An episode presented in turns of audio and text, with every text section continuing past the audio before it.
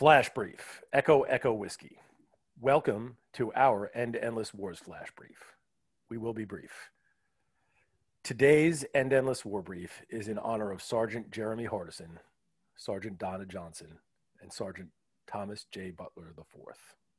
These three NCOs, all of the 514th Military Police Company, U.S. Army National Guard, were killed on October 1st, 2012, by a suicide bomber in Khost, Afghanistan. Operations Afghanistan were about to cross into year number 12. These soldiers were 25, 29, and 23, respectively. I'm Ray Hoskins. And I'm John Burns, and this is Echo Echo Whiskey.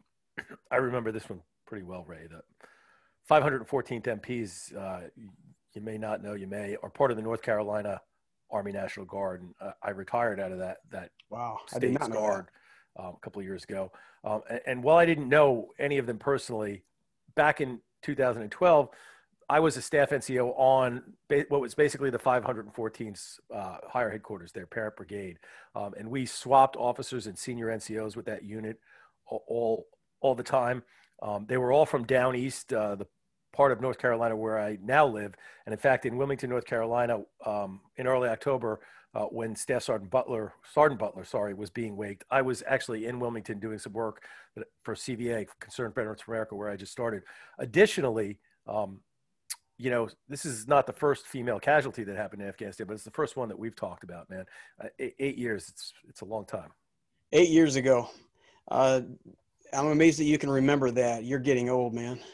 You know what else is getting old, Ray? This, this war, 19, right? we still have 8,000 troops uh, plus a few in Afghanistan. And we keep talking about this, but why do decision makers, even at this point, this this many years into it, why are they still afraid? It seems like they're afraid to bring home the last few guys and gals that we still have over there. Well, as we kind of explore their mental models, I think some of them are probably just misunderstanding the balance of power politics here. They just don't get it. So you mean uh, the the external balancing that Barry Posen uh, eloquently talks about in chapter one of uh, his his book Restraint? Exactly. Well, how how do we apply this external balancing uh, to to Afghanistan?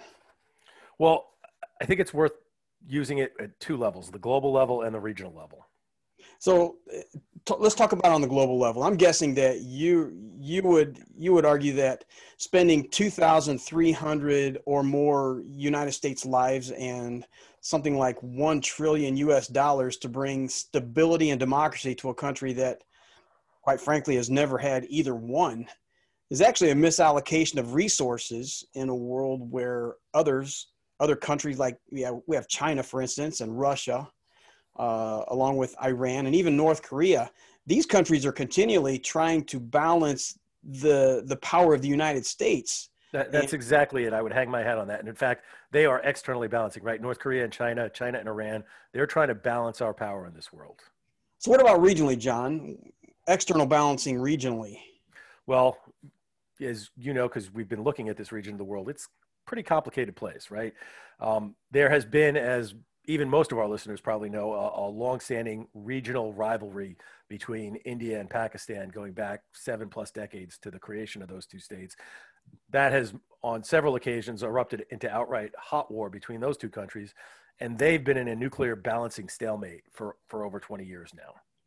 So how does this how does this uh, balancing between those two countries how does this how does this affect Afghanistan at all?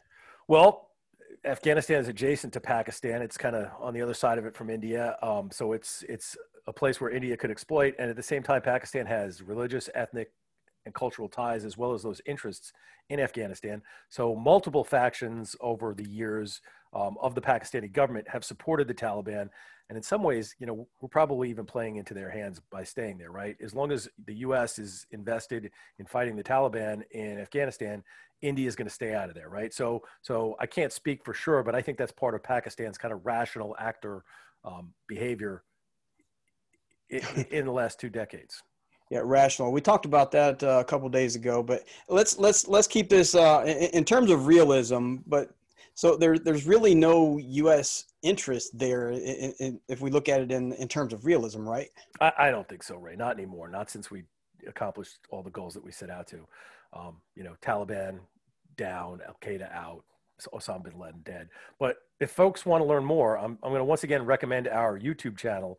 That's Concerned Vets on YouTube, or just search for Concerned Veterans for America in the search bar there. Um, and I specifically recommend folks checking out Concerned Veterans for America's Executive Director, Nate Anderson's most recent presentation, which is on ending the war in Afghanistan. Do us a favor, go there, click like, and share. Yep, like, share, and tell a friend about Echo Echo Whiskey as well. On behalf of Echo Echo Whiskey, this is Ray Hoskins. Out. For Concerned Veterans for America, I'm John Burns. Out.